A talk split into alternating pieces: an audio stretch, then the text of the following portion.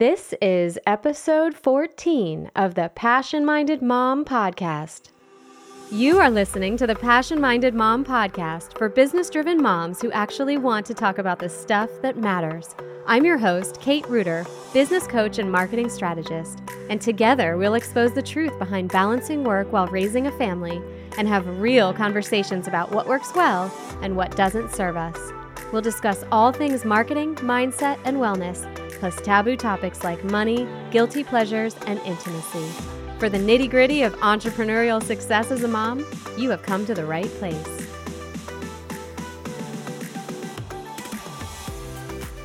Welcome back, ladies. As we close out May and Melanoma Awareness Month, I want to thank those of you who have been tuning in here, listening to me share more of my cancer story and my journey as an entrepreneur and for spending your valuable time with me. I know you're out there, and being an introvert myself, I know that I may not hear from all of you all the time, but I know you're listening. And I just want to say, I appreciate you.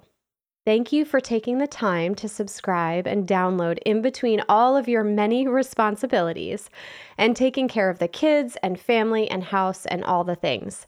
Knowing you guys are out there encourages me to elevate the value that I bring and pushes me further out of my comfort zone. So, thank you for that. Today, I am going to take another nostalgic trip back in time to college. And by college, I mean undergrad, because some of you know I'm also currently a grad student. So let's dig into this topic. Today, I am going to share with you what going to college taught me about being an entrepreneur and what it didn't. First, I want to mention I didn't even take an entrepreneurship class in college. Either it wasn't required, or it wasn't even offered, or just of no interest to me at all. At that time in my life, I really had no intention of forging my own path as an entrepreneur. It hadn't even really occurred to me.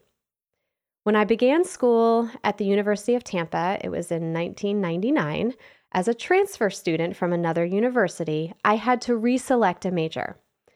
I recall being pretty uncertain at that time. I actually remember considering a switch from business to pre med. Being in the medical field ran in my family, and I also loved any study related to the body and mind, like biology and psychology.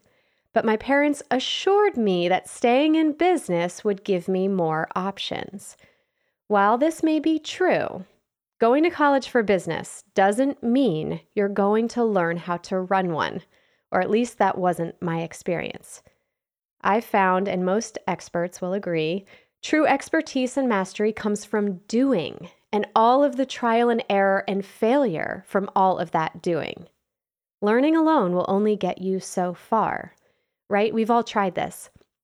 You can take a bunch of courses and trainings get a social media certification, but you have to apply what you're learning and try it and fail at it in order to get good at it, right? So, what did I actually learn in college that helped me as an entrepreneur? First, I learned how not to run a business and how important it is to have happy customers. I'll tell you what I mean. One of my classes required me to do a semester long project where we completed an analysis of a real life business. We were asked to do comprehensive market research and develop an accompanying marketing plan. And I did this for a local deli. I did a ton of legitimate research with the local customers and the staff, and what I found was quite interesting. While the owner thought he needed marketing to save his business. What I found going in was that his customers were unimpressed by the customer service. And I found that his employees were miserable. And basically, word of mouth was failing him because of this poor customer service. This wasn't just an isolated case either. I ended up seeing that same type of thing when I started consulting after college. Many failing businesses see marketing as the solution to their problems. They thought that better marketing would somehow save their slow business. But when I got in there and I did a consult with them, I quickly discovered poor customer service and unhappy customers. The business has to be healthy on the inside before you can expect some marketing solution to come and solve your problems, like this deli owner did. So that was a pretty solid takeaway. Now, through that work, I also learned the basics of creating a marketing plan and developing a marketing strategy for any business. I learned the framework of how to do the right research for business viability, how to conduct SWOT analysis, which stands for strength, weakness, opportunity, and threat, and how the principles like pricing and promotion and where you deliver your product or service work in concert together. There was still a lot to learn, though. Many of you know I manage paid ads on social media for clients, and I've done that for a couple of years. Now I'm aging myself again here, but Facebook hadn't even been invented yet when I was in college. However, my advertising courses did scratch the surface of that work. And the principles of advertising still apply when it comes to social media paid ads. So, while learning the ropes of Facebook and Instagram advertising has taken a ton of trial and error, the marketing and advertising courses did give me a good foundational understanding of what I was getting into there. All right, the next two lessons I learned were completely unanticipated, but probably the most valuable to my business to uplevel my approach and understand how I can deliver the most value. And they were both introduced to me by my very good friend named Megan. Megan was my sorority sister and was the first person I met at the University of Tampa. She is one of the people who has known me the best in my life, and she became my best friend. She was also a little bit of a party animal and tons of fun. And while her and I have quite different personalities, we were like two peas in a pod. This girl is as honest as honest can be. She doesn't sugarcoat anything, and I've always loved that about her. We had a lot of fun together, so much so that we can't remember half of it. Megan is now also a mom and an entrepreneur, and I'm still good friends with her. Megan was a seeker of fun and adventure. And I had a bit of a harder time getting out of my shell in college. She helped that along for sure. We actually helped each other out. As it turns out, she needed help with her schoolwork, and I also got to help her later when she started her business. But in college, Megan and I spent our days at school and our nights, weekends, and summers having a lot of fun. Somewhere along the way, she came up with this saying, this phrase that sort of became our theme. It was the question, What if? When faced with any decision about doing something outside of the norm, she would ask, What if? So this became our mantra and our excuse to try anything once. We used it to take risks, to get out of our comfort zone. It was the saying that we used to gather courage, to do the things we might otherwise be terrified to do, to be spontaneous, to take massive action when we would have otherwise been too afraid. I loved this idea because I hated feeling like a stick in the mud, which I often did as such a rule follower. I had spent a lot of time doing things that I was supposed to according to plan, like getting good grades in high school and going to a good college. So to me, it sounded risky, but a ton of fun. So to be fair, there was often the addition of liquid courage that went with it. But this mantra and a willingness to go after things and take action I normally would be too afraid to did give me my first taste of taking risks and throwing caution to the wind, regardless of the humiliation or rejection that may result. Now, let's just say we lived our college lives to the fullest. It wasn't all the risky fun that we had that was my most valuable lesson, but it was the experience of recognizing fear and uncertainty and still going for it that made the difference. It was the mantra I believe I carried with me through my 20s and that helped me question the status quo and gave me the experience of recognizing the fear and uncertainty and discomfort and still going for it. It taught me courage. It was kind of our what's the worst that could happen? I think many of us use this phrase in a way that is to our disadvantage. Before we take a big leap, we ask questions like what if it doesn't work? What if others don't like what I have to say? What if nobody wants what I have to offer? What if I don't deliver results? What if I fail? Listen, guys, ask yourself that and then answer it. That's what I want to offer you. What if those things happen? So what? Some of the biggest accomplishments and lessons I've learned that have given me strength and resilience are a result of taking action that began with those questions of fear. What if they hate me? What if they don't understand? What if I make a mistake?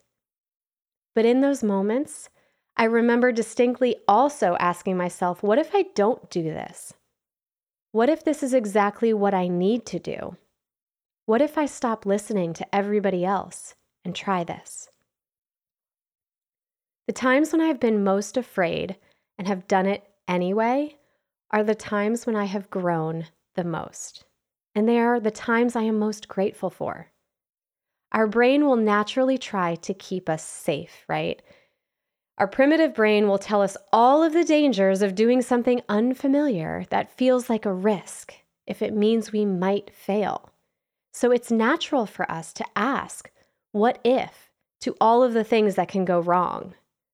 And while some things did go wrong when we asked ourselves, what if, and we faced the fear and went for it, we survived, right? And we grew through all of it. And now, when I feel that fear and question all of the risks, that's when I know I need to do it anyway. Now, of course, there's a place for fear or asking what if, if your life is in danger. But in most cases, and certainly in entrepreneurship, death isn't really a possibility.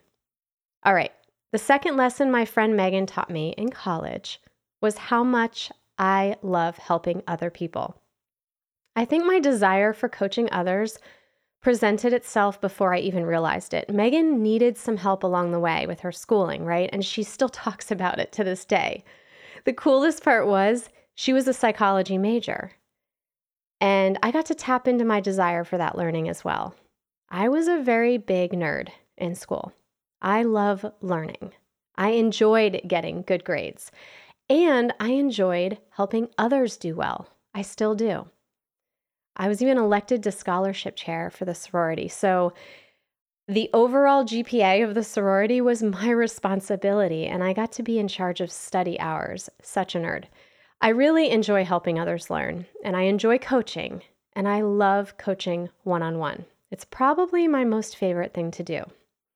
So, thank you, Megan, for helping me understand that I like to take risks and ask what if and that I also love to teach and help others learn. Okay, so the last few things I want to share that I learned in college. It teaches you professionalism, if you want it to. I always had respect for my teachers. I showed up on time, I called them by their preferred title, and I was always professional in my communication with them. I showed eagerness to learn and established a professional relationship. I took it seriously, and I still do. I never really understood how some students could show up and just, you could tell there was not a level of respect there. So I respected the rules, I respected the professors. And when I needed extra help or guidance or inspiration, those professors showed me that respect back and often went beyond my expectation to help me, to introduce me to people, to teach me, or to even involve me in other groups that elevated my experience at school. So it was a two way street, and I'm still in touch with some of them. I learned how to show that respect and network, and in turn, advance my knowledge to another level through those professional relationships. They jumped at the chance to write recommendations for me, which helped me land those high paying corporate jobs right out of college. Nobody wants to do business with someone who is disrespectful or condescending. Show your respect for others out there in business and while you're networking, and that will come back to you. So be professional, be ready to serve, and be willing to get out of your comfort zone, guys. Be prepared to break the mold and face the fear, and that will make all of the difference. And yes, that means you might fail, but I promise you, you will also grow. So, what did you all learn or not learn in college? And how is it helping you today? And if you are ready to take a leap of faith, I would love to help you through that journey. I help my clients take the guesswork out of all of that marketing and give you simple strategies for working through the fear, uncertainty, and self doubt that shows up when you ask yourself, What if? Please take a moment to leave a review if this has been helpful for you, and let me know what you feel is holding you back or what other questions you have so I can answer them in the podcast.